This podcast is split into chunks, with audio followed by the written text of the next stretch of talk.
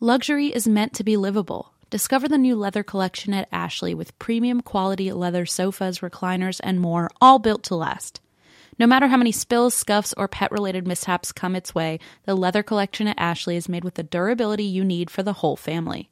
Shop the new leather collection at Ashley and find chairs starting at $499.99 and sofas for $599.99. Ashley, for the love of home. Hey, does anyone want to learn French with me? Because I've decided in 2024 that I want to learn French, and thankfully I have Rosetta Stone, so you better hop on it so we can learn French together. Rosetta Stone has the amazing true accent feature, which is so helpful, especially in French. You get feedback on how well you're actually pronouncing words. Plus, they have 25 languages to choose from. So, if you're not going to learn French with me, I'm sure you can find some other people who will learn a language with you. But I'm on the French team this year. Come on, folks, join me. Don't put off learning that language. There's no better time than right now to get started. For a very limited time, and that's why we drink listeners can get Rosetta Stone's lifetime membership for 50% off. Visit rosettastone.com slash drink. That's rosettastone.com slash drink.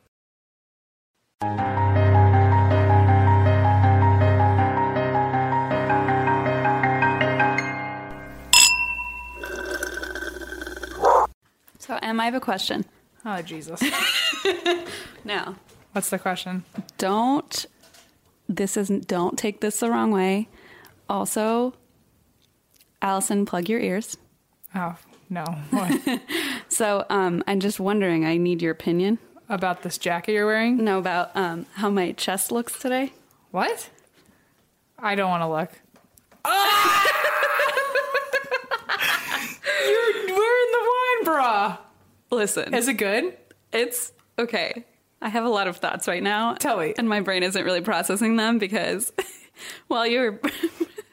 so I don't know if you guys have seen the video yet, but Em made this amazing Halloween video. Uh, like a friend anniversary video for us and uh, surprised me with all these fun things. And then one of the gifts I got was this wine rack. It's called. It's like a bra Mm-hmm. where you can fill like this thing with It's wine. a it's a bra with like two empty. It's like a wine. It's like a box of wine, like the bladder in it. Yeah. But that's what both of your boobs are held in. right. And then you put it in like this sports bra contraption, and then there's a tube, and you like It's like a camelback, but a bra. Yeah, exactly. But you fill it with wine. So I was like, oh, this will be so fun. Like, Em will come over and I'll like Be you all know. voluptuous. It- you do Well- look, you do look a, a little bigger. Well, here's the thing. So while you were doing your notes, I was like, oh, this is a fun idea. Like, it just came to me. And so Em was finishing their notes, and I was like, okay, I'm gonna go and put this on. And so I was like, well, I'm gonna put white wine in. So Did you put half wine and half red? no, no, I, Oh. I put all white wine, but it was in the refrigerator, and I didn't really think about that. Are your boobs cold right now? So I fucking cold. I can't feel my entire chest.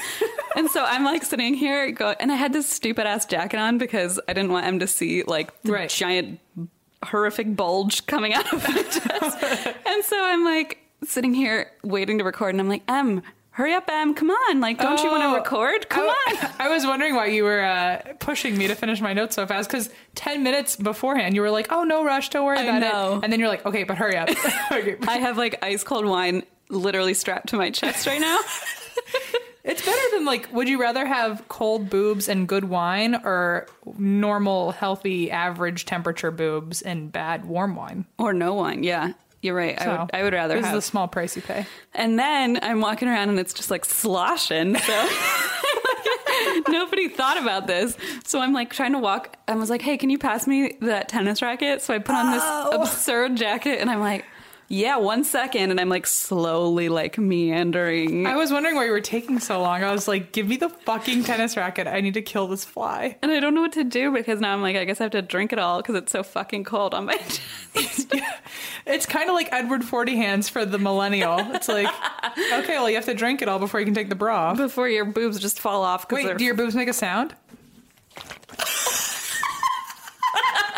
it's like a boob job that was done really poorly. Oh, it's so gross. Ooh. Slosh is the perfect word. Uh-huh. Does it taste good though? Yeah, that's great. Although the other thing with, with it is that if you do use white wine, it gets like warm a lot faster because it's like strapped to your body. Oh, So you really? either gotta chug it or like just use red wine like a smart individual. Oh, okay. You can't have warm white wine. And it's just not good. Well, that was your own Oh, 100%. I mean, it's literally pressed against something that's 98.6 degrees. Right. So- And then I was like, well, maybe I'll put ice cubes in it. And I was like, well, that's fucking stupid. Then I just have ice cubes also strapped to my chest. So anyway, here we are. That's what I'm drinking today. Give it another a round or two, and you'll you'll have figured it out. Anyway, Why do you drink? this is Gio's birthday episode. Baby G! Can you believe it? I know. I was trying to figure out if we were making plans or anything for him. Uh, maybe we can try and coordinate something. I was really behind this year. yeah, last year we had a whole party for him. Mm, That's where Em and I sort of like bonded. Yeah, and uh, Allison's birthday, wa- her whole apartment was decorated in uh, retired hand-me-down baby G birthday party. That's right. That's right. Decorations. That's right. And they've served their purpose over the last year. Um, but yeah, Gio's going to be two This is his last day as a one-year-old his puppy, last day, and I'm sad about it. But so we'll have to definitely do his horoscope. That's right. for this a one. birthday horoscope. Um, Aw, baby G. I also want to add that for his birthday, actually, I went to pick up some packages. They weren't for us, they were for Geo. Oh, good. So someone mailed us um, these gifts. You mean Geo? Geo, Geo, not us. I was just the messenger, Right, right. literally. What's in it? Okay, it says, a gift for you. Happy birthday, Geo. I hope you like this. I'm not going to say what it is yet because I want to Okay. surprise you. Stay handsome. Love you. Keep up the awesome podcast. Only you guys can make me laugh at 8 a.m. on my way to school. Jocelyn. So thank you, Jocelyn. Thanks, Jocelyn. What is it? So this is number one. Shut up! It's a white wine toy for Geo. It's a squeaky toy that looks like a wine bottle. Here, and then I'm going to give him this one. 'cause- And it's called Kennel Relaxin' instead of Kendall Jackson. and Kendall Jackson is my stepmom's favorite Chardonnay. it's Kennel Relaxin'. Wait, I'm going to give him this. And then this is the other one. A milkshake squeaky toy. Can you give him that one? You want that? Okay, bye. Happy birthday from Jocelyn. Aw, So that was really sweet. I was like, a milkshake and a wine toy. that's adorable. Look at him carrying it around. Oh, he's so he's so team milkshake right now. Wait, I gotta get a picture too. He's so happy. I'm just gonna use this opportunity to drink some wine out of this tube. Anyway, thanks Jocelyn for the Instagram post. So cute. So it's Gio's birthday. Um, and in honor of Gio's birthday, I want to make a little announcement. Um, one of our listeners, Jackie, um, she's having some uh, a hard time right now, and her dog. She's trying to find a home for her dog. Oh boy.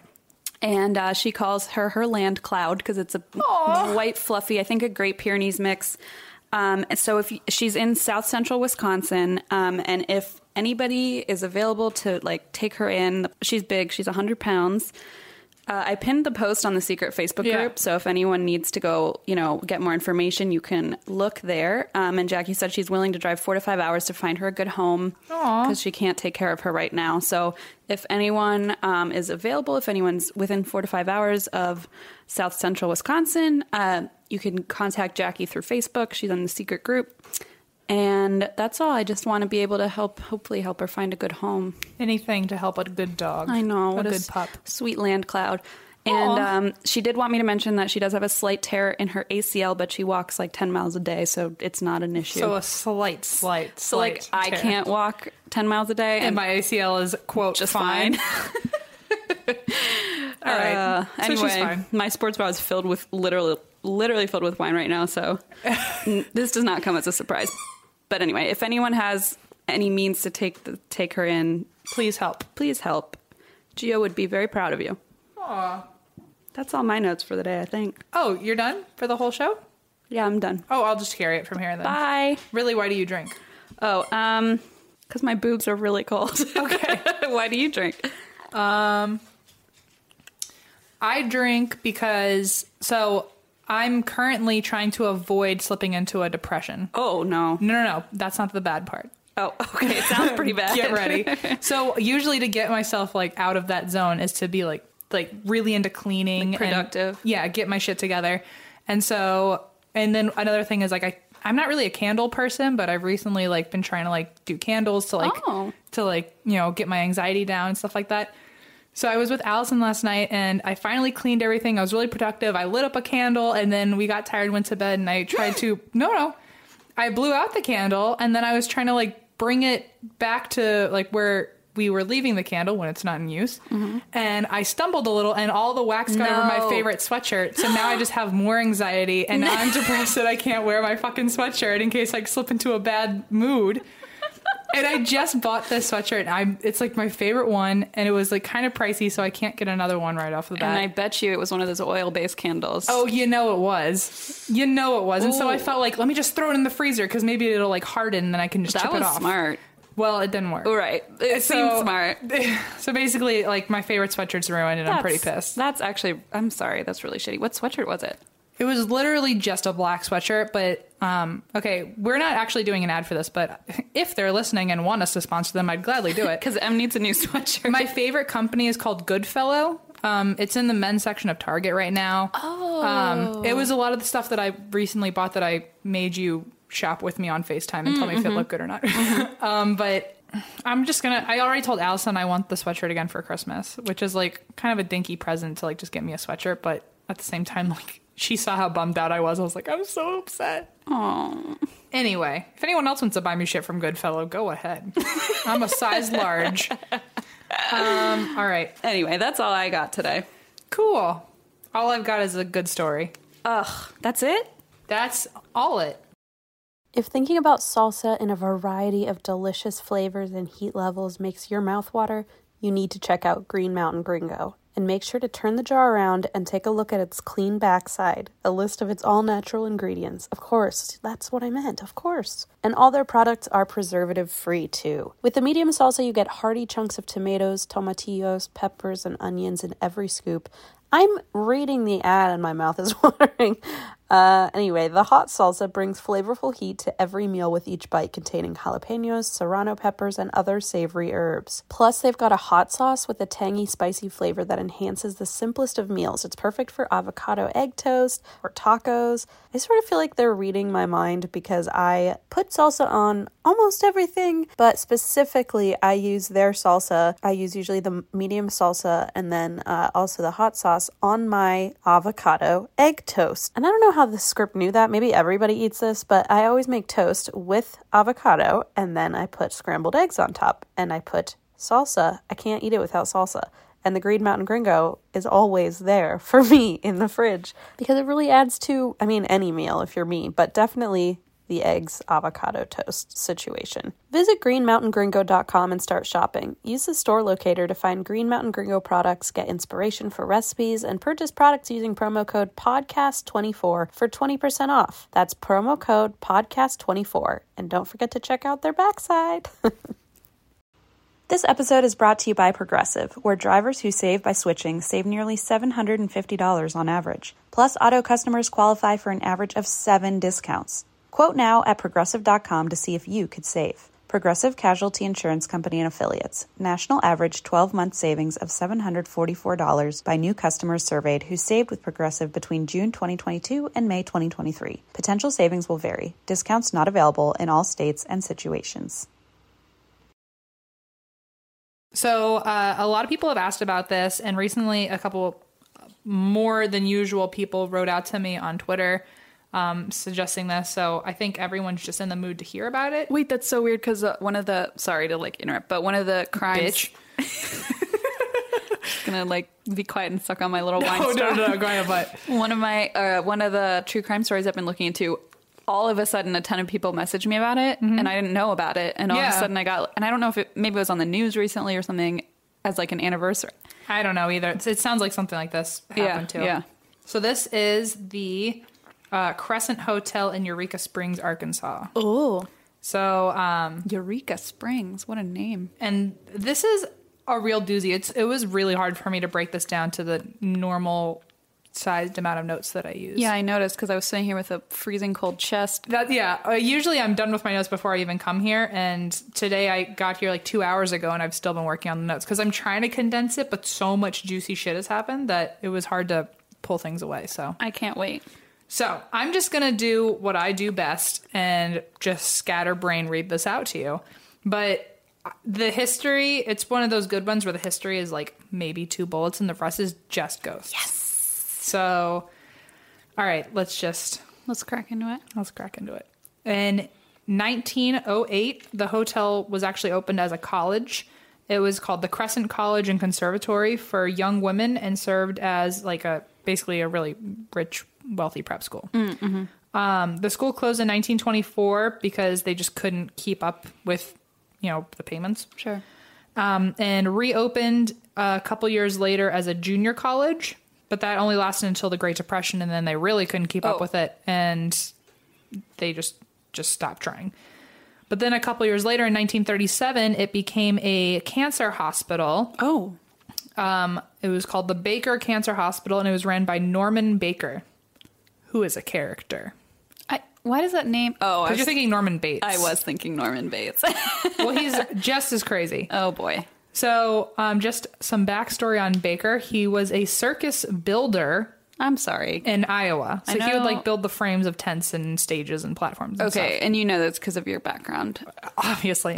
I mean, I didn't just do hours of research. It just it just comes to me. It's not like you did, you know, plate. What is it called on the sticks? Plate spinning? Plate spinning. Without I'm actually really good at plate spinning. Oh, believe me, Fun you've, fact. you've told us. oh my. Uh, I'm just saying, you know, it's not like all that had to go to waste. You know, Oh, baby Gio just brought me my milk my milkshake squeaky toy. he knows that I'm making fun of you. I know. He's like, don't don't be sad. Don't be sad. He's like, I'm a therapy dog. I'll, I'll Team milkshake, team comfort milkshake. you. So anyway, he was a circus builder in Iowa. He started several radio shows. Um, so you know, kind of like us. He's like us. Oh my god. But all of his uh, radio stations, all the shows that he had, um, somehow circulated around anti-Semitic, anti-Catholic viewpoints, Okay, he's not like us because you're Jewish and I'm Catholic. Mm-hmm. Okay. paranoid rants. That is us. No, well, that's accurate. And then he also supposedly broadcasted his own sexual encounters. Uh. So that's you. I mean, Um, you're a dick. And then uh, he would also play hillbilly music. So, So, like you. me, yeah. So I'm the sexual encounters in your hillbilly. I'm sorry, I lost the tip to my wine straw. Please hold. God damn it! You ready? Are Yes. you ready to rumble? Ready to rumble. So anyway, he would uh, cover those very important parts in his radio segments. And he's also reported to have owned only purple cars, wear only lavender suits, and one day he decided he could cure cancer. Uh, Um, okay. u- using injections of clover, corn silk, watermelon seeds, and water. Watermelon seeds. So he, that's where that was his next passion project. I, am sorry, I just don't even know how to like pro- break all that down and process it. I'm not asking you to. In 1937, he opened the Baker Cancer Hospital and he claimed a 100% success rate that he would cure your cancer. So, cancer victims from all over, all all over the world were just desperate to get into his hospital That's because so they wanted to sad. live. Oh, yeah, no, this isn't a happy story. Um, one of his miracle cures was if you had a brain tumor, graphic. He would peel back the patient's scalp and then pour a mixture of hot boiling spring water and ground watermelon seeds directly onto the brain. Um, He's really into the watermelon. Oh, it's really weird to me. I mean, I love a good watermelon, but I don't want it on my on my brain. Inside your brain. No, inside my gut. That's what I want. so, dozens uh, I'm sorry. I'm sorry. I was, Oh, wait. I just need to tell you. Did you ever the get? Rugrats episode? Oh. oh yeah, that's where I was going. I think. Where Was he, it? Chucky thinks that the watermelon's Yeah. going to grow in his stomach. Was yeah. that really where you were going? Yeah. I was just going to say, like, did anyone ever tell you growing up? But yeah, the Rugrats episode That's where we were heading. where you swallow a seed and a watermelon grows. in I your remember stomach. that episode. It still scares me. I Oh, still it don't eat scares me watermelon too, seeds. Yeah. You've literally just said they're your, you want them all in your. I don't eat watermelon seeds. Oh, oh, oh, oh. Come on. Those just go in the brain. Those, those are just meant.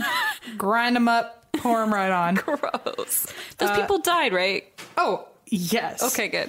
I mean, not good. I'm sorry. I meant like okay. I mean, this is this is like this is a story about ghosts. So people have to die somewhere in between here and later. Okay. you know. yeah. Um, rest in peace, of course. Yes, that's fucked up. Uh, so dozens of patients died, and by dozens I mean hundreds.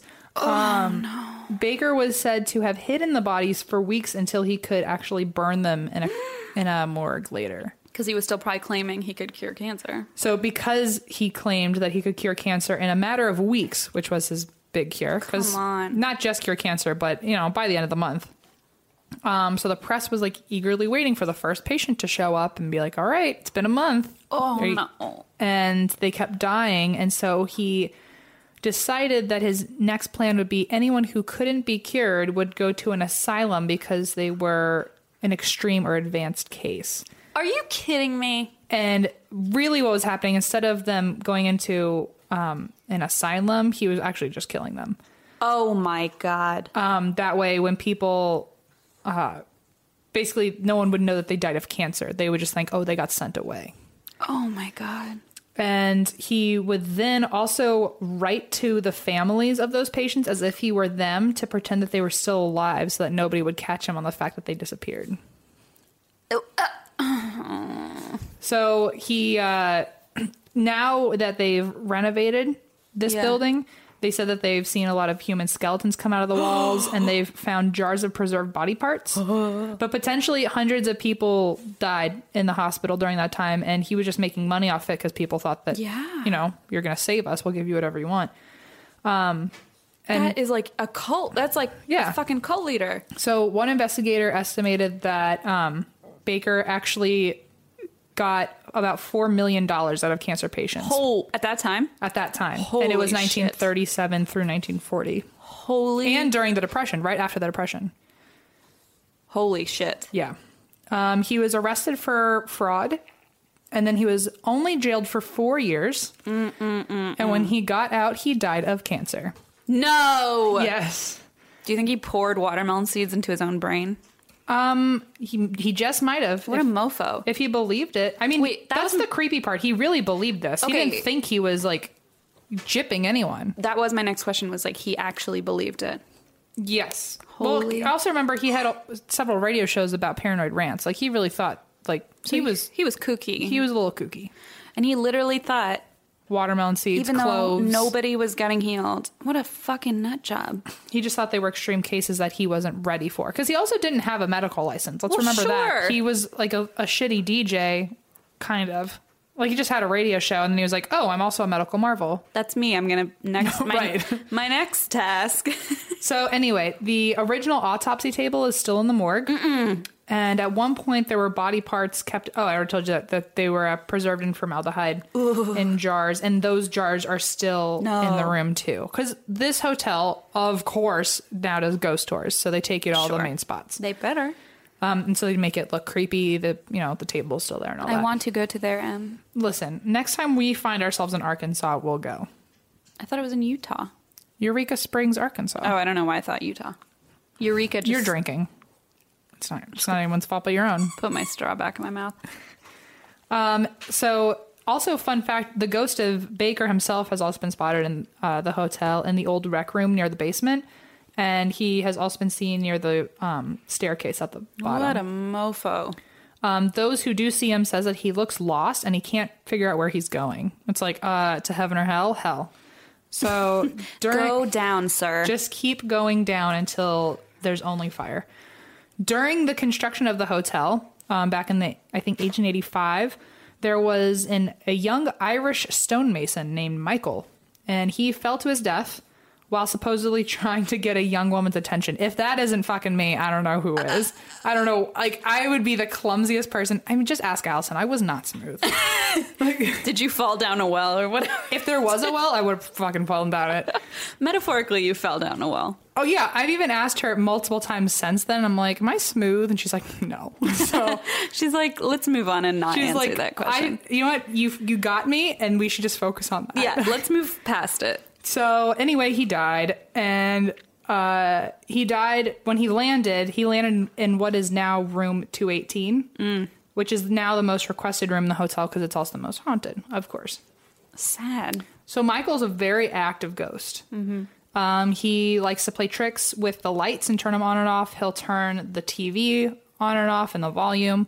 Um, also, he will pound loudly on the inside of the walls. Isn't that funny? Isn't that Well- so kind? I was just thinking, like, oh, they're fun pranks, but like, But like, those- if you heard that, that'd be terrifying. those don't sound like fun pranks. Well- they sound like he's like, get me out of here. it's also apparently like a boys will be boys kind of club because a lot of people have been like, "Oh, he's such a prankster because he like grabs girls' butts," and it's like, "Oh yeah, that's hysterical." Oh, you mean he's a sexual predator? Oh, oh, Yeah. oh, okay. Oh, it's still alive and well. Boys will be sexual predators. I'll put my straw back in my mouth. Oh, truth hurts, guys. So he also messes with the maids. Um, He does not sexually harass them. Okay. He actually does just prank them. Um, where if they're trying to like pull a laundry cart out of the storage room, or you know, if a guest is trying to pull a suitcase, he'll hold on to it to like keep you from being able to do it, just to like kind of psych you out, and then he'll let go. And or like you can even tell him like, "Hey, Michael, stop! I'm working," and he'll let go of it and leave you alone oh, that's kind. yeah, f- you know, he's trying to like bounce back from his predatory habits. Yeah, yeah, yeah. He's a, he's a good. He's one of the good ones. I you know, all of a sudden he's all changed. Mm-hmm. So he'll also show up in the bathroom mirrors and try to reach out and grab you. So, you know, I take it back. mending uh, everything. his ways. take back everything I said. In the summer, he'll turn the heat in the room all the way up because he's a bastard. And in the winter, he will turn the air conditioning on full blast. Occupants of the room will also wake up to find the windows and doors wide open. Oh. And uh, there's also um, actually another ghost there in 218 who we don't know who it is, but we think it was the um, one of the lead physicians when it was a hospital because 218 used to be where his office is. Uh, very often they will find a quote gentleman, I guess because he doesn't assault women, Sure. um, and he wears Victorian clothing and is a bit of a grouch apparently. But he take it away, Geo. um, guests have seen him staring at them while they try to sleep, and his eyes glow. I'm sorry. He just stares at people. Um, Why? Why? Why do we call him a gentleman? I'm Why? confused. He will also slam the door shut on you after you try to open it, What a and he will dick. push you out of bed when you're sleeping. And right when you're about to fall asleep, when you're in that like kind of in between, he'll shake you violently so you like get back up. I mean, he sounds like quite the gentleman. Well, one guy actually uh, was sleeping and felt someone shake him really hard, and when he woke up, he heard like footsteps run from his bed to the door, as if it was like like the guy almost got And I caught. think that was a doctor, not the prankster guy. I don't know. At this point, it sounds a lot like Michael. I was going You know what to I'm saying? say the doctor, uh, unless the doctor was like, "Why are you sleeping in my office?" You know. Yeah, right, exactly. So, also in room 419, it's the second most haunted room. Oh my god. Sorry. What's happening? Real quick. 419 is Alexis's favorite number and her birthday 419 and when we lived together we saw 419 everywhere and my lucky number is 49 Yeah. and that was like one of the weird things we like bonded over where i was like Just, like- 49 and she's like oh 419 and every time i hear 419 it's just like oh it's a sign That's like when I see 22. I see Exactly. them literally all the time. I see 22s five times a day. and alexis sees 419 everywhere. one time her dad woke up at 419 when he was like traveling and called her Just to make sure she's okay. Yeah, and was like, I'm sorry, I woke up at 419. She's like, You said you didn't believe me. My mom does that too. Anytime we see a 22, we text each other just to make sure that the Yeah. other one's okay. It's just so funny. Anyway, so 419 is very like close to my heart. Well, in room 419, where Alexis apparently lives, um, it's known as Theodora's room. So, Theodora was a cancer patient Oh no. um, at the time, and she that 419 was her room that Okay. she was staying in, and it's kind of sad because she doesn't look like a patient. Like when people see her, like she's not in a gown or anything. She just like looks like a guest, and um, people have seen her fumbling for her keys outside of the door, Oh. and she's had conversations with the guests, telling them that she's tidy and will organize the room if it's messy, and she's even packed guests' belongings. So I it's like wish I had a ghost like that. and also, as a cancer patient, it's like, okay, you can pack up my shit, but I can barely fucking do anything, and I'm like okay and healthy and. That's Yeah. sad. And also, doors will mysteriously open by themselves in that room, and the feeling of someone brushing past you happens. Oh. Um, visitors in general now, this is just the hotel, mm-hmm. uh, visitors will get touched, poked, and pinched. And one time in the morgue, there was a loud squeaking sound as if um, a gurney was being pushed. Um, you could also hear heavy sliding doors um, behind the seating areas, and basically, just it's all bad, uh, especially in the morgue area. A three year old girl uh, who was on a tour with her family was silent the entire time until they were leaving a particular room, and she started saying, Bye, baby, bye, baby, and that was the children's room. Oh my god. During uh, an EMF read, one guest asked if Michael was listening and whether he preferred brunettes, blondes, or redheads. And as soon as they said redheads, the meters went off, and they hadn't been going off at all all night. Oh boy. um, in everyone's bathrooms. Because remember, this was like an elegant hotel, Mm. um, or it is now an elegant hotel. It used to be a hospital, and after that, it turned into like this like like croquet and golf and tea time and like blech. like people who like tie their sweaters around their shoulders. Like my dad and stepmom have been there. good. Oh, really? Probably. my I- mom has Oh, prob- probably. I too. guarantee our parents have been there. And oh, my mom, yeah, probably. Linda and Bernhard probably played croquet together. honestly not would not be surprised so uh now there's like in every bathroom there's a jacuzzi tub and the water jets in the bathroom will go on and off by themselves even if the bathtub itself isn't working like if the if the water isn't filled so you'll just hear like the motor running because uh, just to add to that, I have a w- when we moved in here, the landlord was like, "By the way, the master bathroom, which is our bathroom, has a whirlpool tub." And one day I was like, "I should try that out." yeah And I couldn't fucking figure it out. And I guess if the water isn't to a certain level, like it won't fucking work. Yeah. So the fact that it was going off, even without water in the tub like it needs water to actually Yeah. turn on, mm-hmm. that's creepy. So in Norman Baker's suite, he also used to have two giant Saint Bernard dogs for protection. What are you protecting yourself from, by the, way? good cancer patients From That you're- watermelon? that you're murdering. So one watermelon. So one couple stayed in the room that night, and uh, they stayed in the room that Nor- used to be Norman Baker's room. I would not want to stay in that room. And that night, they kept hearing scratching noises in the stairwell outside the door, and they kept hearing howling and like gruffs, like like little like you know how dogs don't bark; they go like boof. Geo does that, yeah. Yeah, So they When he's were mad hearing that, I'm making him stop barking. yeah. Yeah. So he just goes boof. Yeah. Boof. Boof. Um, Watching you do that is so entertaining. B O O F. Boof. Boof. Anyway, Yeah. I'm sorry. We lost all of our listeners. Except Goodbye. the dogs. They're all here. Every dog is now crowding around the iPhone.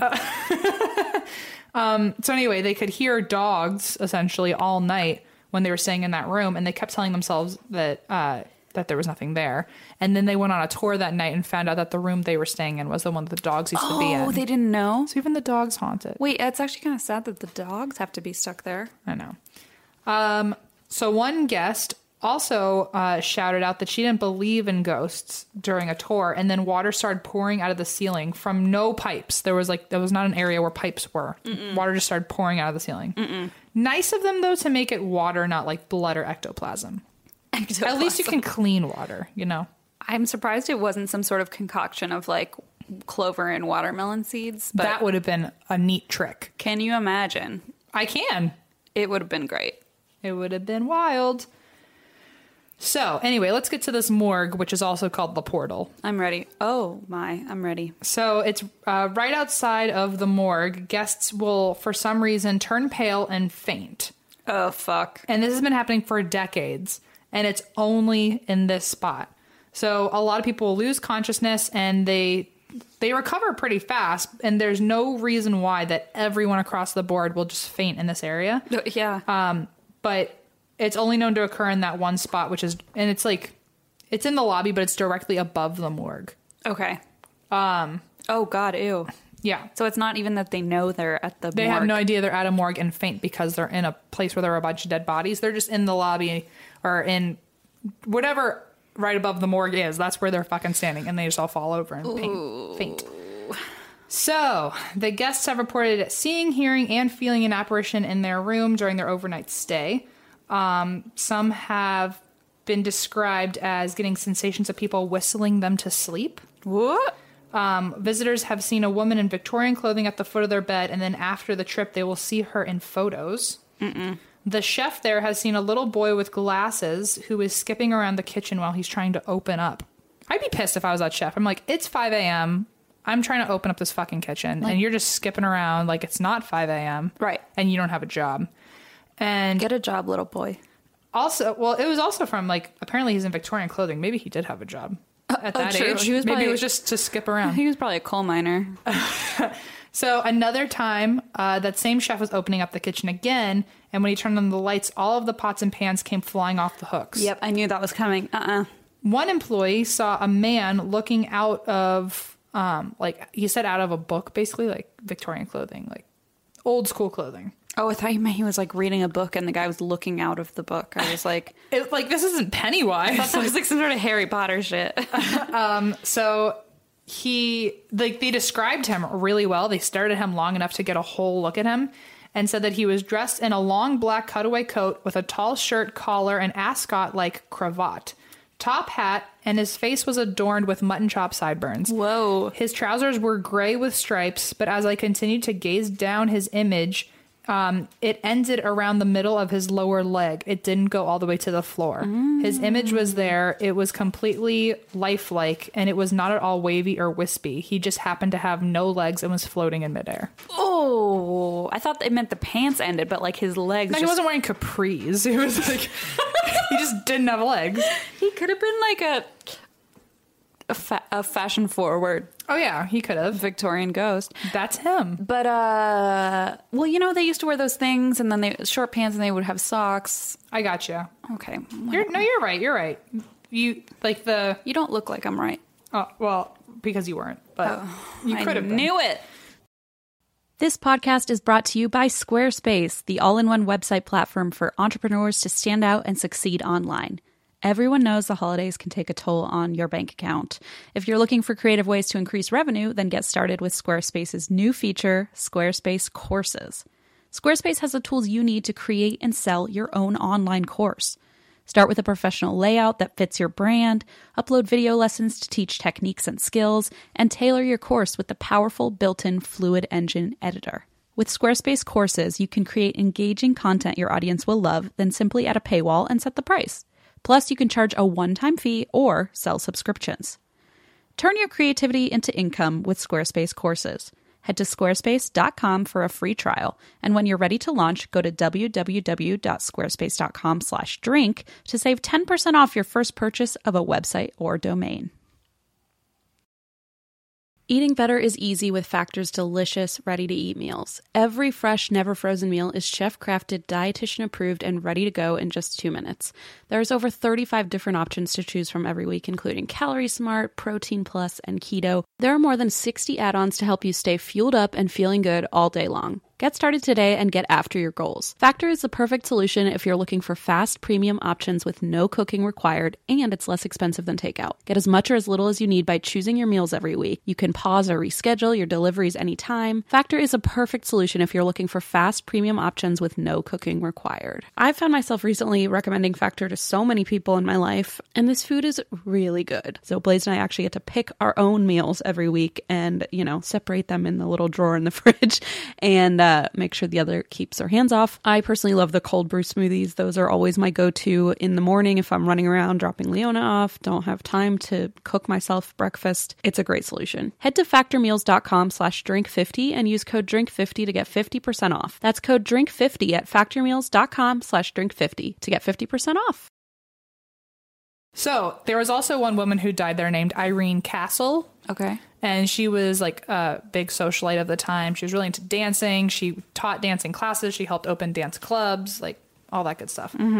Um, one guest was giving their daughter a bath in their room, and the the little girl started talking to someone who wasn't actually there. Oh. No, no, no, no, no. and she said that she was standing behind the girl was she said that she was talking to the person that was standing behind her mom but her mom didn't see anyone and the mom thought it was unusual because her child was saying words like pirouette ballerino tango and someone was saying you're a princess i'm a castle and they didn't know what that meant and then they real when they went downstairs to talk to uh, the front desk they said oh um, that's she she was literally saying she's a castle because her name is irene castle and she used to l- stay in that room Oh my fucking god. during during her dances. Wait, so the little girl was saying you're a princess? The little girl, like the mom, was saying, "What is this Oh, what person is she saying, saying to to you? you? And she's saying that I'm a princess and she's a castle. M. I know, but also love that log line. Like she, like as a ghost, she's still witty and creative, being like, "You're a princess, I'm a castle." Definitely. That's very like a Real Housewives intro. Absolutely. I'm writing that down for a future pitch. So also in room 419, a camera kept going off. Um, this is Theodora's slash Alexis's room. And a camera kept going off and taking pictures sporadically by itself, even after the battery had drained out. When they developed the pictures, it was um, the pictures were showing different parts of the room, all from different directions. But when the camera was freaking out, it was sitting still on the table. Oh, Also, orbs will fly not just around people, but through them. There is a smell of uh, pipe tobacco in room 212. Um, and I think that's where Dr. Ellis used to leave his office from room 218 and go smoke. okay. Books will fly off the shelves like frisbees. An EMF meter will speed up or slow down on command. Um, one guest, while she was on a tour, saw a man in a hospital gown say, What about my treatment? Oh my god. And when she thought she was crazy, she saw an, um, two other women who were on the tour standing next to her, and they kept double taking behind them. And they said that through their like peripheral vision, they had just seen a man in a gown at, at the exact same time she heard the man that she saw say oh that. no no no no. One guest got goosebumps and then found it really hard to breathe. And then other people on the tour at the exact same time said, Does anyone else feel that? We can also hear a little girl giggling. And while they were saying that, the tour guide seconds later said, Well, at this exact spot, a little girl landed after falling to her death from the fourth floor. No. So they were standing in the spot where she landed and they were hearing a girl giggling and they felt goosebumps. God. Um, one guest saw, th- the list just fucking goes on with this one. I'm th- totally This into is it. what we started the podcast for. Oh yes. So one guest saw a ghost sitting at the bar in the lobby and tried to speak to him, but he was ignored and he just kept staring ahead, like this ghost kept staring ahead. And looked real enough for someone to want to approach him and have Yeah. a conversation. Another guest also came into the bar after the first one and tried speaking to that guy, and he also got no response from this apparition. Um, so both of them walked away and like looked behind them, and the guy was gone. And they're like, "That's weird. Maybe he got up and left." When they turned back around, he was on the second landing, staring down at them. Whoa, what? So then they ran upstairs. I don't know why you would run to the thing No. that scares you. No. But as they were running to it, it faded away in front of them. And then they both felt something that they couldn't see very firmly pushing them back down to the lobby.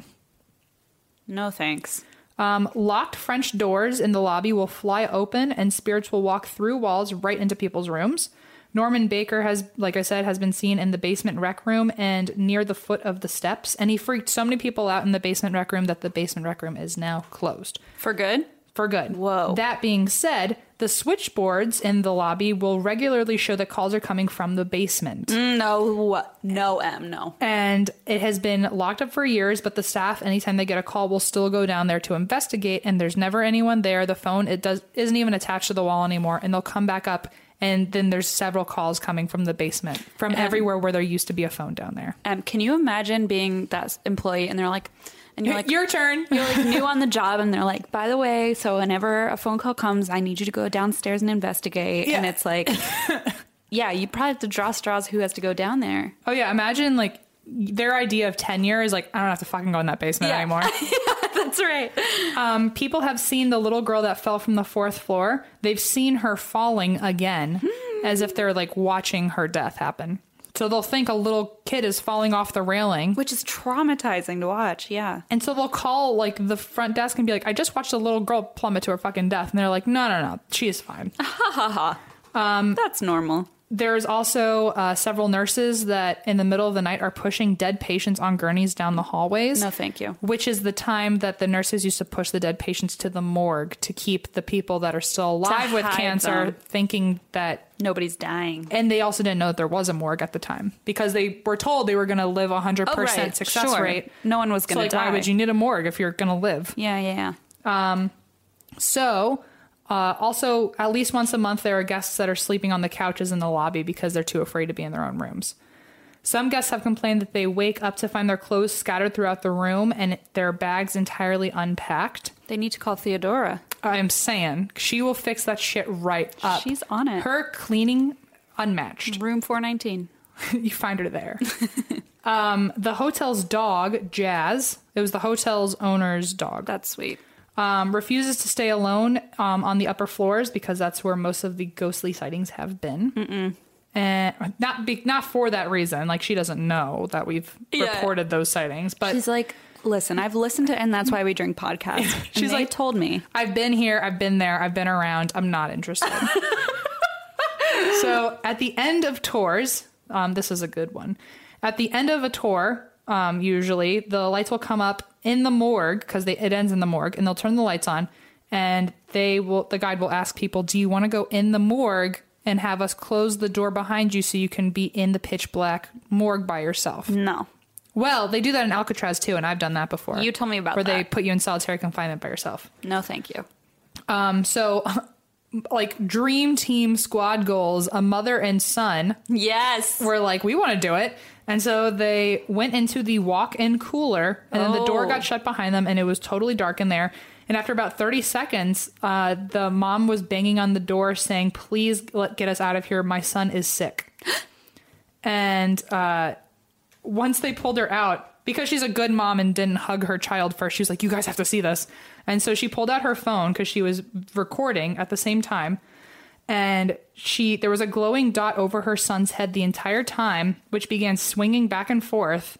Another orb began glowing next to it and got so bright that it was brighter than a camera flash. And then it like immediately went dark, but you could still see it floating around above him. And then it went into his head.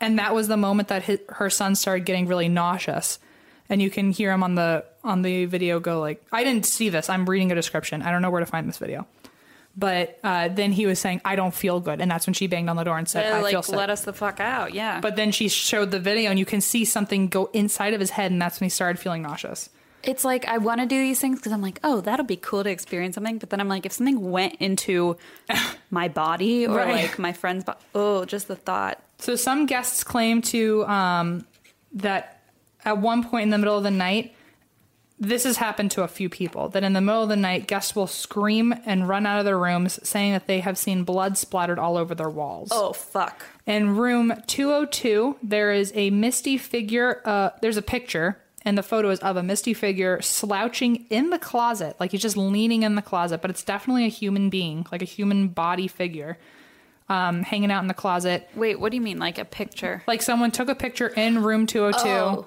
not like a framed Like, you meant portrait it was like a framed image. I was like, no someone took a picture of the closet and there's definitely a, a figure of a body just leaning in there Nope. and when the guy took the picture of that room he was the only one in the room no, thank you. ghost hunters came to the hotel and they got a thermal camera image of what looks like a human body in one of the rooms, like just walking around. And that's considered like a big deal, like to get Yeah. a human figure on a thermal On a image thermal reader. camera, yeah. and so after that episode came out, even more people showed up. Sure. But all of a sudden it became like a huge paranormal like destination hotel.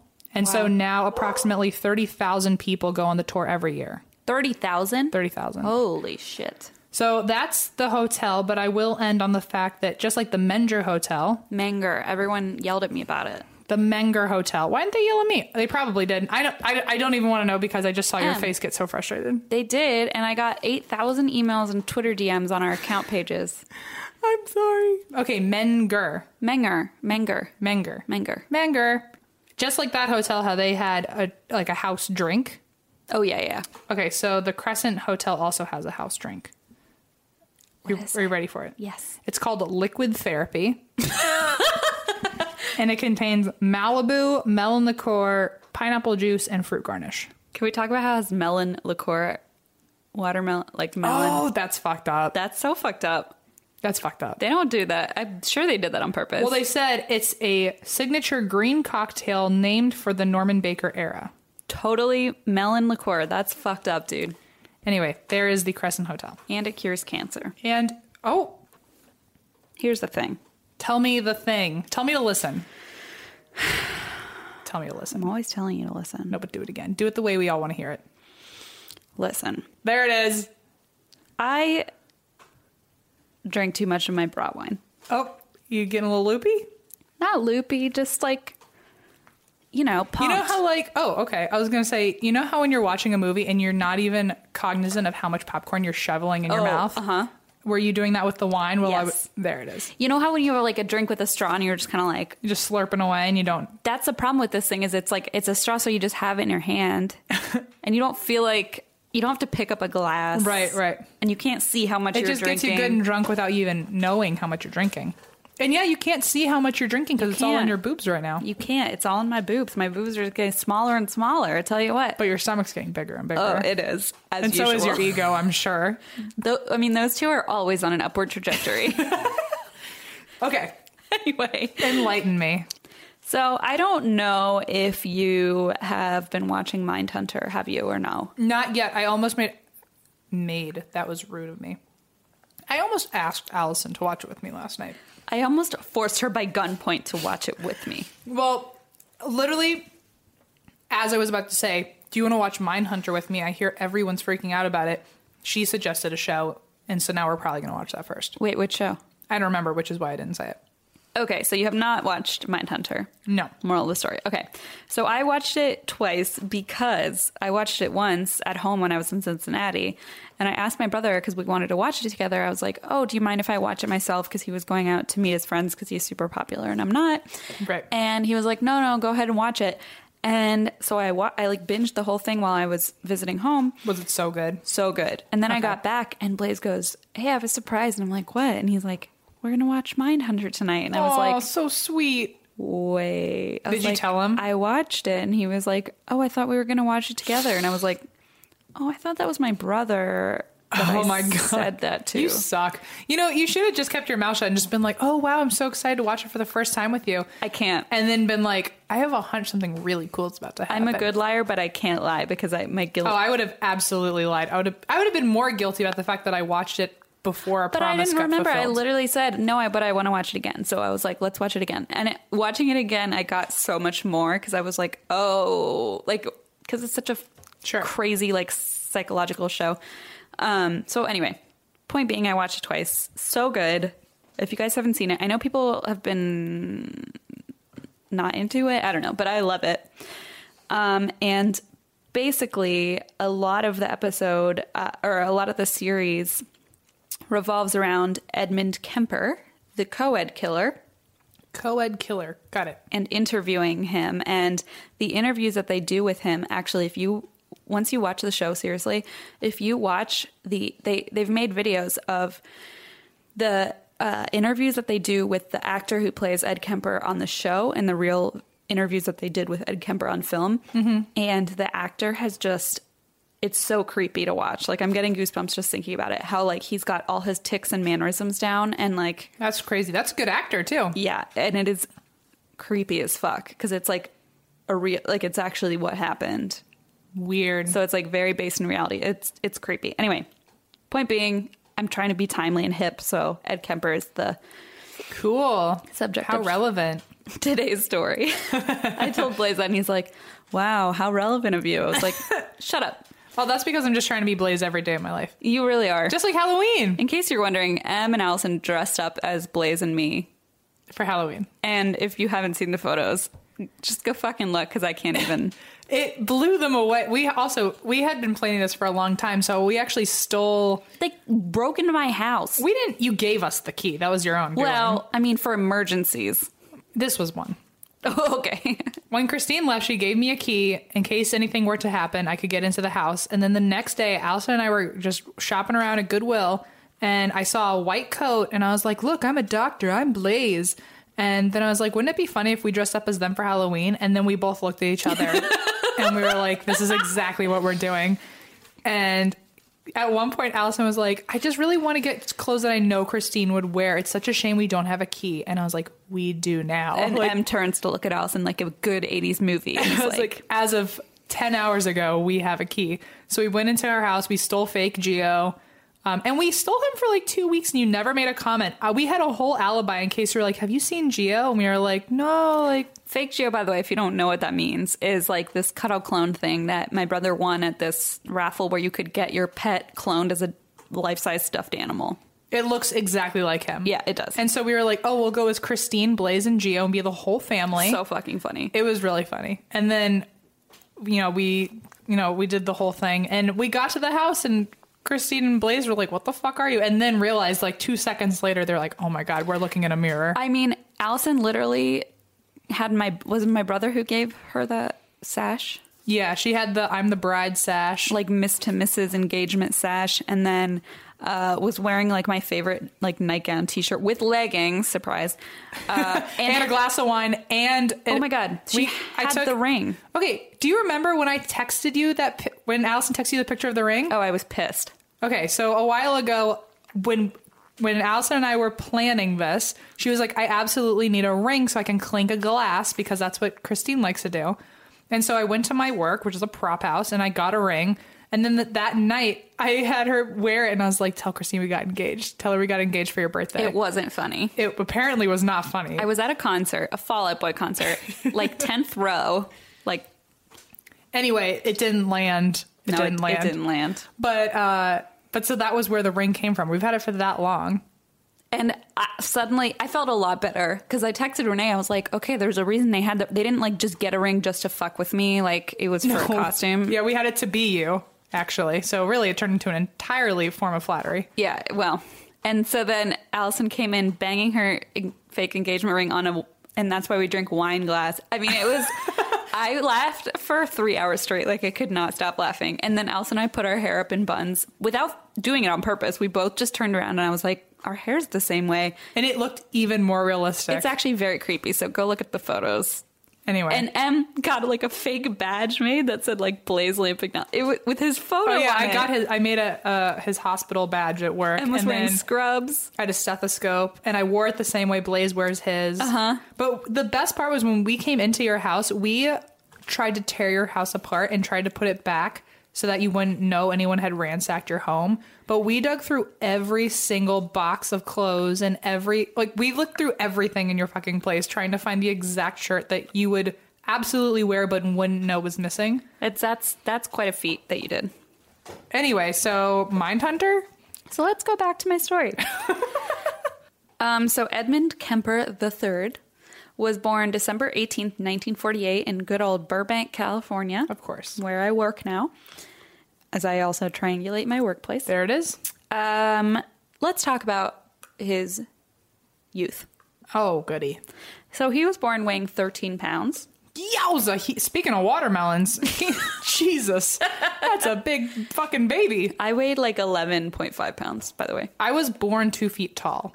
I don't know what I don't know what that correlates to in weight, but I know I was a big fucking baby. E, I imagine you just like standing essentially, when you were born.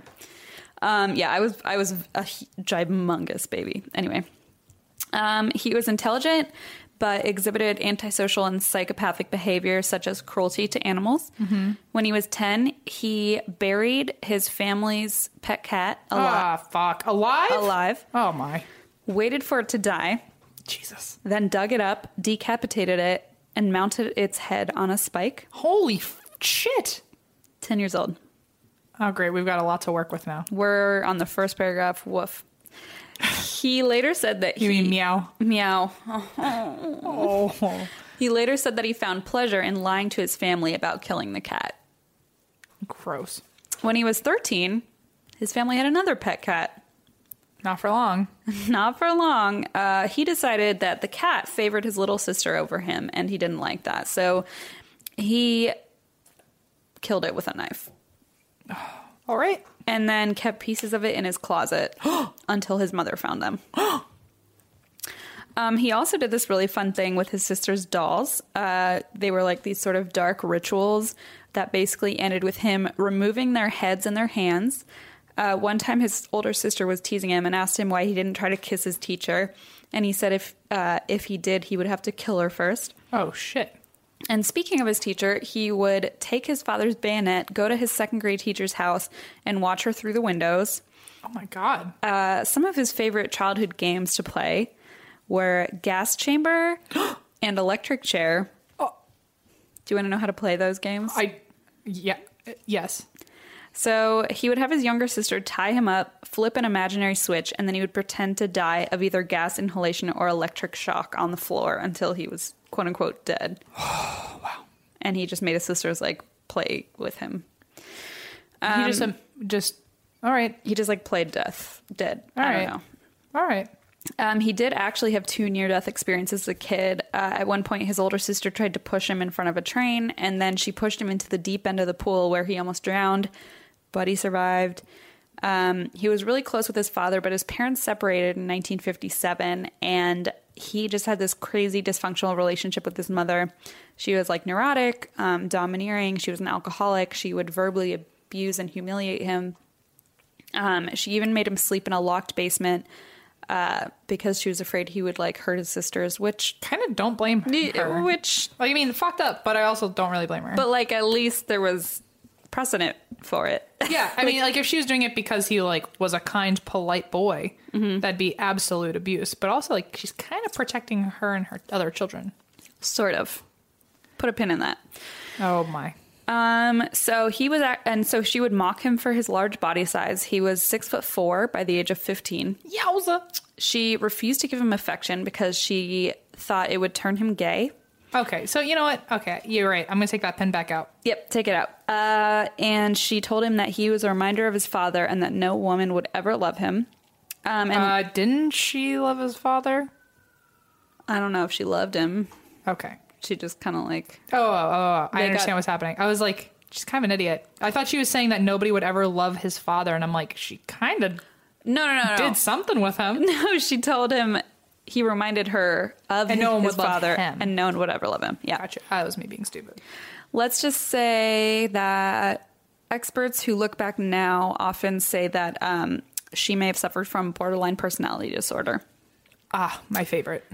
So when uh, he was 14, Kemper ran away from home to find his father in Van Nuys, California. Oh, where I work as I triangulate my position in the world. Yes. Uh, his dad had remarried and had a stepson, and he lived there for a little while, but uh, was soon sent to live with his grandparents on a ranch in North Fork, California. He absolutely hated it there. Uh, he called his grandfather senile. He basically projected his hatred of his mother onto his grandmother, so he just hated it. Um, she said he said she was constantly emasculating him and his grandfather. Um, so let's move on to August twenty seventh, nineteen sixty four. Let's. Kemper and his grandma, whose name was Maud Matilda Huey Kemper. Great name. I just included it because I was like, Someone oughta. you know, it's a name. It's, Someone oughta. It's quite a name. So he and his grandma had an argument. Uh, he stormed out, grabbed the 22 caliber rifle his grandfather had given him for hunting. Oh, Jesus. He walked into the kitchen, and his grandmother told him not to shoot any birds. Instead, he shot her directly in the head and twice in the back. Of course. Why wouldn't you? He proceeded to stab her post mortem, then dragged her body into the bedroom. That's some anger problems right there. P.S. He's 15 at this point. Uh, when Kemper's grandfather came home from the grocery store, Ed went outside and shot him in the driveway. then Even he- his grandpa? his grandpa. Then he was like, "Wait, now what do I do?" Right. So, guess what he did? He put them in the morgue and pretended they were alive and wrote to their families saying that they were okay. No. What? He called his he called his mother. Oh, of course. He uh, his mom told him to call the police, which he did. Mm-hmm. And he just waited at the house for the police to show up. All right. So they just took him into custody and brought him in. They asked him why he did what he had done, and he told them he just wanted to see what it felt like to kill grandma. Yep. I mean, I mean. I mean, When they asked why he killed his grandfather too, he said, Oh, well, I didn't want him to come home and find out his wife was dead. kind. I know, so thoughtful. Um, so, court psychiatrist diagnosed him with paranoid schizophrenia and sent him to the criminally insane unit of the Atascadero State Hospital. While he was there, though, doctors and social workers completely disagreed with the diagnosis. They said he had no delusions, hallucinations. Um, they didn't think he was schizophrenic, and he had an IQ of 145, which is very high. Uh, he was re Mm-hmm. So diagnosed. he's just a sociopath? I mean, yeah. Okay. Watch Mindhunter. Oh, okay. Got it. Got it. Got that's it. Got a it. that's a, a trailer for Mindhunter. I understand. he was re-diagnosed as having a personality trait disturbance, passive aggressive type. Passive aggressive. I could have had some roommates that I uh, yeah. could label as passive aggressive type. I tell you what. Yeah. I have some exes. Well, yeah. Yeah. Actually, maybe it's a self-diagnosis, but let's move on. So uh, let's see. Like all good psychopaths, Ed was a model prisoner. Okay. And he, you know, was rehabilitated by prison. Right. I can't wait to hear how that worked out. Oh, yeah. He endeared himself to a psychiatrist and was even trained to administer psychiatric tests to other inmates. Uh, he later said that working so closely with these tests and how they functioned helped him to manipulate his psychiatrist.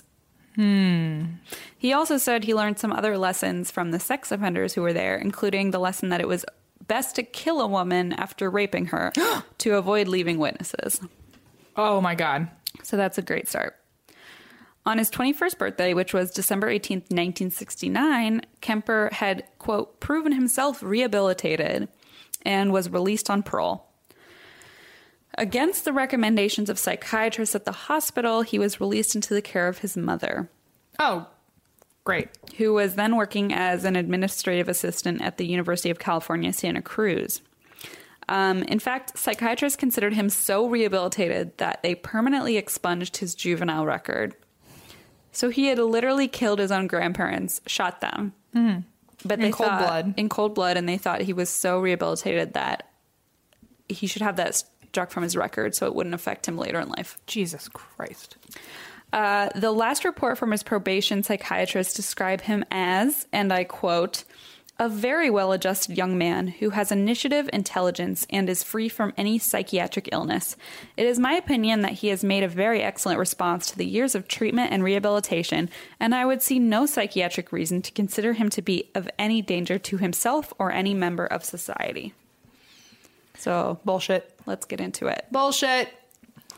So Kemper tried to become a state trooper, but he was rejected because at this point he was six foot nine and weighed about three hundred pounds. Yeesh. He's It's a big boy. fucking gigantic. It's a big boy. Um, he remained friends with Santa Cruz police officers. He would hang out with them at a bar called the Jury Room, even though he had been rejected from uh, police duty. Okay. Uh, meanwhile, his relationship with his mother was just hell. It was turmoil. He described their fights as horrendous, violent, and vicious verbal battles um, over just the stupidest things. They were never they never got along. Um, so he saved enough money to move in with a friend in Alameda, California. Um, and apparently, he still couldn't escape his mother, who would literally just call him all the time and show up for surprise visits at his apartment. So, like, they fucking hate each other, but she would just always be like there, you know? Right. Um, and so, and he was also still dependent on her because he didn't have a lot of money. So sometimes he'd have to like live with her for a few months and Right. just a bad situation. So, 1971 uh, was a particularly eventful year for Kemper. He was 23 years old. Um, he got a job working for the highway department. He began dating a 16 year old high school student Oh my. uh, who he later proposed to. Okay. And he was hit by a car while out on his motorcycle. Probably for the best. So, wi- unfortunately, not. What? With the money he got from the suit against the car's driver, Ed bought a yellow 1969 Ford Galaxy, and during his drives, he began to notice a large number of young women hitchhiking. Okay. So it's just crazy how domino, like yeah. the domino effect of he got hit by a car, but with the money from that, he got he bought his own car. Yeah. like he was probably just better off. Just That makes you think though, because like if you think of horrible, horrible people, and you, it's like what would you do if you, you know, came face to face with this Yeah. person, and you would think, oh, I'd obviously want to hurt them, but it's like maybe that would benefit them later. It's like maybe you just shouldn't. Yeah, maybe that's the trigger that creates the monster. Yeah. Basically. So he noticed these hitchhikers, and that's when he started packing tools in his car every time he went to drive. Okay. Uh, you want to know what these tools are? Let me guess, a shovel. Actually, no, no shovels. Oh, interesting. Mixing it up. Uh, plastic bags, Oh no. knives, blankets, and handcuffs. Oh, He then began to pick up hitchhikers. He actually picked up 150 hitchhikers, brought them to their destination, and let them go before ever feeling the homicidal urge so strong that he had to act on it. but he remembered 150. Yeah, he said. Well, he said it was about 150. He's like, Damn. He said he packed. Actually, it was weird. He said he packed all those tools in his car, in case those homicidal urges mm, Came back. resurfaced. But for 150, he was able to control himself, and then and he even called them like perfectly acceptable victims. Oh my gosh. He's like, I picked up probably 150 acceptable victims, but was able to just drop them off without incident. Imagine being one of those people now and looking back and being like, I could have died. It's like all those people who have Ted Bundy encounters, you know? It's fucked up, yeah. So uh, he eventually said his homicidal sexual urges came back. Um, he called these urges his little zapples. Hmm. Something about that. I'm just Little like, zapples. fuck off with your cutesy terms. um, so this is where things kind of just spiral. Wonderful. So, in May of 1972, Kemper was driving in Berkeley when he picked up two 18 year old hitchhikers named Mary Ann Pesh and Anita Mary Lucchesa, who were students at Fresno State. And they were trying to get to Stanford. So, he drove them for about an hour um, before bringing them to a secluded wooded area. Fuck. Uh, that he was actually familiar with because he was working for the highway department. So, he Right. was really familiar with all the like surrounding woods. He handcuffed Pesh and locked Lucchesa in the trunk. He then stabbed and strangled Pesh to death and then did the same to Lucchesa. He later said that while he was handcuffing her, he brushed the back of his hand on one of her breasts and it embarrassed him, so he said, Whoops, I'm sorry. and then murdered her. Whoops, my bad. He was like, Yeah, I was embarrassed and I felt bad, so I apologized. And then fucking murdered her. I know. I just don't know. I know. Um, on his way home, so he put their, their bodies in the trunk, and on his way home, he was pulled over for a broken taillight. This is like a fucking movie. Oh, yeah, for sure. Seriously. Pulled over for a fucking broken taillight, but didn't arouse any suspicion. Psychopath. Um, he took the bodies into his apartment and had sex with their corpses before dismembering them, putting their body parts into plastic bags, and abandoning them near Loma Prieta Mountain. This is, I'm going to say, a thing that he did to almost all his victims. That's just fucked up. Uh, he had sex with their severed heads be- before disposing of them in a ravine. That was one of his like things Wow. that he did. Wow. Okay. On September 14th, 1972, Kemper picked up a 15 year old Korean dance student named Aiko Ku who had decided to hitchhike to dance class because she missed the bus. He drove her to a remote area, brandished a gun at her, then locked himself out of his car by accident. Yep. But he somehow convinced her to let him back in. He was like that manipulative. Jesus. Uh, he proceeded to, as soon as she let him back in, he choked her uh, unconscious, raped her, and then killed her. He put her in the trunk, had drinks at a nearby bar, then left the bar and opened his trunk to admire his catch like a fisherman, is what he later said. Jesus. Back at the apartment, uh, he had sex with her body and disposed of her remains. It's really fucked up. Aiku's mother put up hundreds of flyers searching for her and looking for any answers, got nothing. Um, it was just completely a dead end. Um, on January 7th, 1973, Kemper was living with his mother again. Um, he was driving around the Cabrillo College campus when he spotted 18 year old student Cindy Shaw. He drove her to a wooded area and shot her, then brought her body to his mother's house where he kept her in a closet overnight. Ew. When his mom left for work the next morning, he raped her corpse, removed the bullet from her, and then dismembered and decapitated her body in his mother's bathtub. Oh my god. He kept her head for several days, having sex with it regularly, then buried it in his mother's garden, facing upward toward her bedroom, because his mother, quote, always wanted people to look up to her. That's sick. Sick. Then he threw the rest of her remains off of a cliff. Oh, okay. February 5th, 1973, Kemper got into a heated argument with his mother and left the house in search of victims because, you know, how else do you blow off steam? Right, of course. Um, there were suspicions of a serial killer preying on hitchhikers in the Santa Cruz area, so students had been warned not to get in any cars unless they had university stickers on him. But lucky for Ed Kemper, his mother worked at the university, so he was able to get a sticker from her. fuck. And put it on his fucking car Jesus. so that he could drive around. And so he found 23 year old Rosalind Heather Thorpe and 20 year old Alice, Alice Helen Allison Liu on the UCSC campus. Uh, according to Kemper, Thorpe entered his car first, and that reassured Liu to also enter. Uh, he fatally shot both of them and then wrapped their bodies in blankets, brought their bodies back to his mother's house, uh, but he beheaded them in the car first, then brought them inside raped their bodies, then dismembered them, removed the bullets to prevent identification, and discarded their remains the next day. When questioned as to why he removed the victim's head before having sex with the body, he explained that the head trip fantasies were a bit like a trophy. You know, the head is where everything is at the brain, eyes, mouth. That's the person. I remember being told as a kid, you cut off the head and the body dies. The body is nothing after the head is cut off. Well, that's not quite true. There's a lot left in the girl's body without the head. oh my god. Yeah. Wow. On April 20th, 1973, Ed Kemper was at home when his mother got back from a party. Uh, he woke up when she arrived and entered her room where she was reading a book. She looked at him and said, I suppose you're going to want to sit up all night and talk now. He responded, No, good night, and left.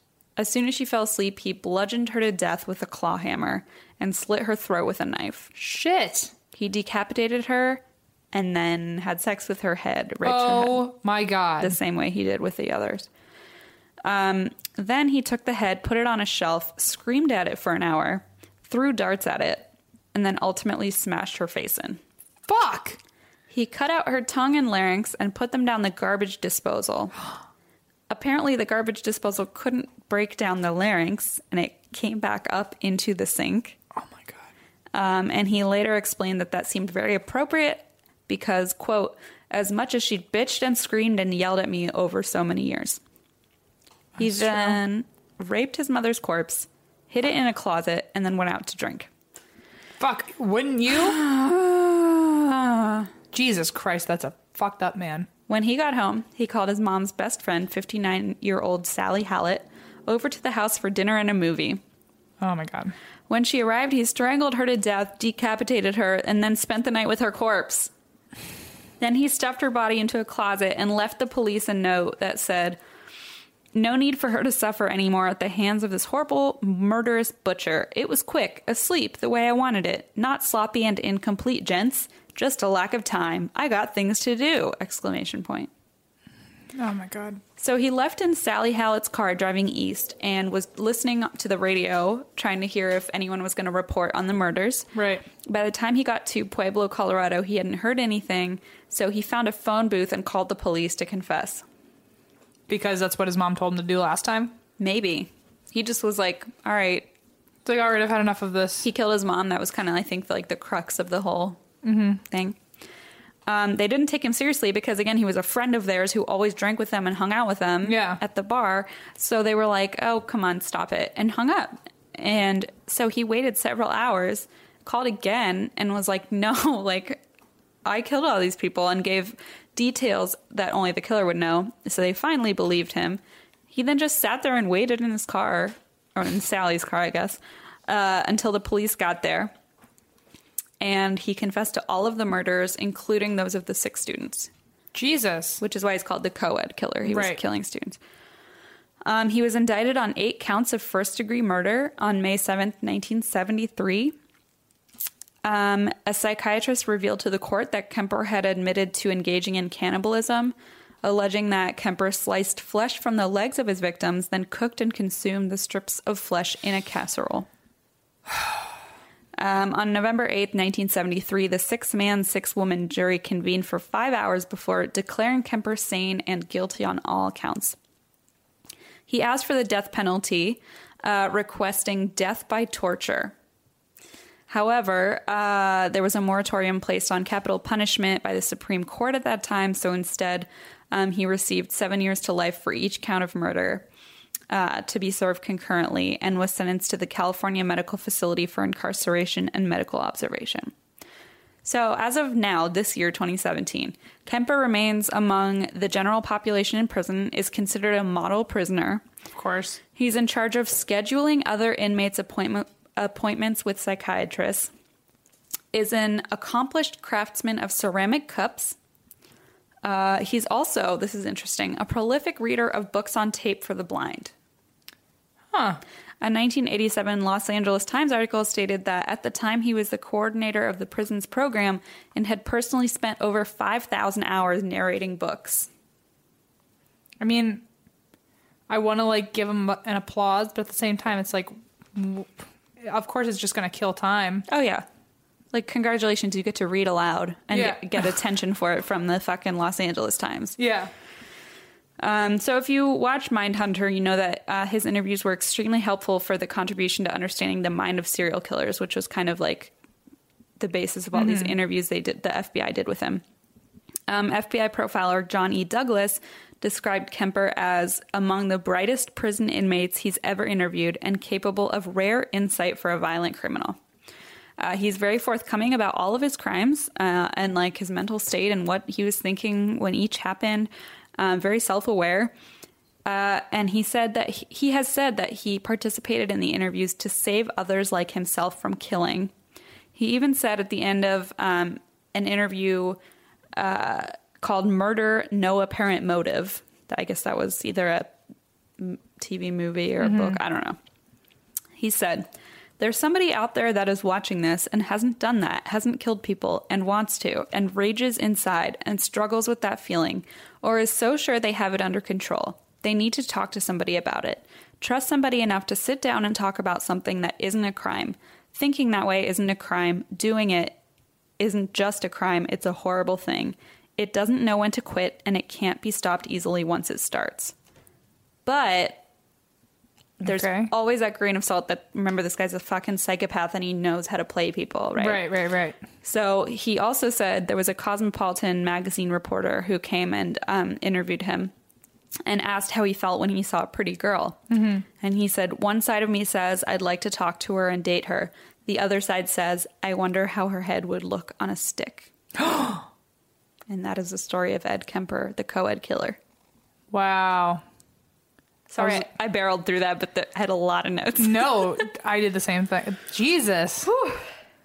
Can you imagine being that writer for Cosmopolitan? They're like, hmm, okay, high heels. You get the high heel story this week. You get like the sex, the Kama Sutra article. Yeah. Oh, and you also get Kemper. And why don't you possibly go- mul- you know, assaulting women before and Yeah. after death? Why don't you interview him about murdering his Heads mother? on a stick. Mm-hmm. Jesus Christ. Yeah, so that's that fucked up guy. And I only knew part of it because I watched that show and I was like, whoa, what a fucker. And then I read it and I was like, What a fucker. oh my god, like he played fucking gas chamber as a kid. Like, what the fuck with this guy? So anyway, he's still just like doing his thing in prison. Well, good for him, I guess. I do recommend you guys look up the if you've seen mine. Well, a watch Mindhunter, but b look up the comparison side by side of the interviews between the real Ed Kemper and the actor. It is like No, I'm for sure gonna watch it. chilling. Yeah. Yeah, that's awesome. It's Well, not crazy. awesome. Fuck. You Well, know what I no, mean? it is. It's like fascinating. It's Fascinating like is a good word. it's really incredible how the actor was able to like Pick everything up. yeah. Well, Ooh, gives me chills. happy birthday, Gio. I know. I was like, I don't know how to do this for his birthday, so I just kind of separated it from the story. you just totally uh, devolved from that. I actually did Google dogs that saved potential victims, and it was like, we don't. Google's like, stop. We don't. we don't know what you want. Google's like, look, even I can't. I don't know what to do with that. They're like, put your wine bra on and do something else. do something else you're good at. Well, so then, do we have a uh, um, a geoscope? a happy B day geoscope. Oh, Boy, let's look up the geoscope. Everybody drink. People have made drinking games where every time you call like geo, and every Oh, really? time I say listen, I'm like, People drink. Oh, they you must get guys must hammered. be wasted ten minutes in. There's my sleepy boy, my good baby baby. Oh, such a sweet pup. Okay. You woke up from your nap just for this. Oh man, you're so sweet. Also, happy birthday. A lot of people have said they have the same birthday as Geo, so happy birthday. Happy birthday to everyone from Geo with Love. As a Scorpio born on November 5th, your artistic talents are matched with the shy and determined, that's false, determined personality. You have a gift for the arts, although you may not expose those talents often. Well, um, that's for sure. The art of snuggling, maybe. Oh, God help me. You are determined in your efforts and will always do the work necessary to reach your goals. While talented, you have no desire for the limelight. Also false. Aw. Baby G. Okay. So, all right. So I found the onion one um, that therein recommended to us. Uh, Scorpio horoscope this week. Truth be told, you haven't been a very good father. but it's not your fault that the mothers of your children haven't informed you of their existence. Do you think there's baby Geos out there? Oh, can you imagine if there was a baby? I would lose my fucking mind. I've thought about that. First of all, I like how it says multiple mothers. Let's not forget about that. Me too. But I do think if I found out right now that Geo was about to be a dad and there was a litter of puppies coming, there's no way I couldn't adopt one. Like my mom has, I've told my mom like, what would you do if I got a dog? And she's like, honestly, you're fucking 25. Like I can't tell you not to get a dog. And in my mind, I always think like I should get one, but I also know that like I just couldn't handle one right now. Like Yeah, I it- couldn't it's a lot. afford one. I couldn't like I wouldn't have the time to take care of it.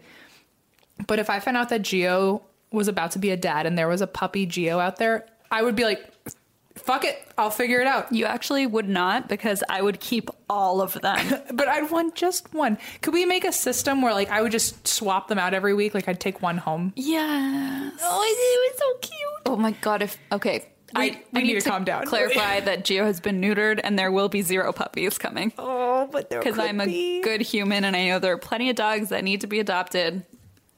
baby G. We So don't need to make sweet. more of them.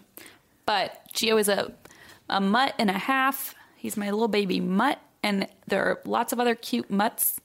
This is my like Bob Barker PSA. Spay Oh, good. and neuter your pets.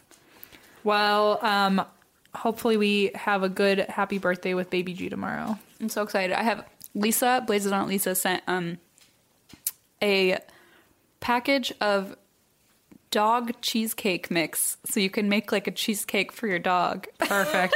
I will be there. Can you eat it? Can humans eat it too? I don't think so. Oh fuck. I'll make something else for us. Well, um, we'll we'll see. If if you guys are interested, hopefully you're hearing this, you know, soon enough that you can also follow my Snapchat story of whatever happens. Oh yeah. We'll be snapping away. Um, thank you guys for listening. You can uh, keep reaching out to us. We have social media galore. Galore. We have Facebook, Twitter, Instagram, uh, ATWWD podcast. How many Facebook groups do we have? Just the secret group. Just the secret group? I mean they can like the page too, but the the page is the not so secret group. Is what you're saying. I It- understand. That's just like liking a page. But the secret group you can join and like chat with everybody. It's really fun. we also have our website, and that's why we drink.com. We Mm-hmm. have our shop, and that's why we drink.bigcartel.com. We have our Patreon. Please donate, please, please, please. ATWWD podcast. Mm-hmm. Um, we have our email, and that's why we drink at gmail.com. And you can write in your listener stories, either true crime or paranormal. We put out an episode at the first of every month. Um, do we have anything else? Well, we're gonna do another Facebook Live soon. oh, and yeah. When's that? We have a tripod and an iPad holder, so this time we're not going to fuck around with all that noise that you guys were irritated about. What are we doing? I don't know what day can you do Um, Next week? Sure, is Let's do one next week. next weekend? Next, well, yes, next week. Okay, Saturday or Sunday. Isn't it usually Sunday at three? Uh, it's usually been I think Saturday at three, but I can do or wait or is it Sunday at three? I think it's Sunday at three. Let's do Sunday at three. Okay, so next Sunday at three o'clock, And that is how we do things here. as I'm like pulling my straw up to drink out of my bra.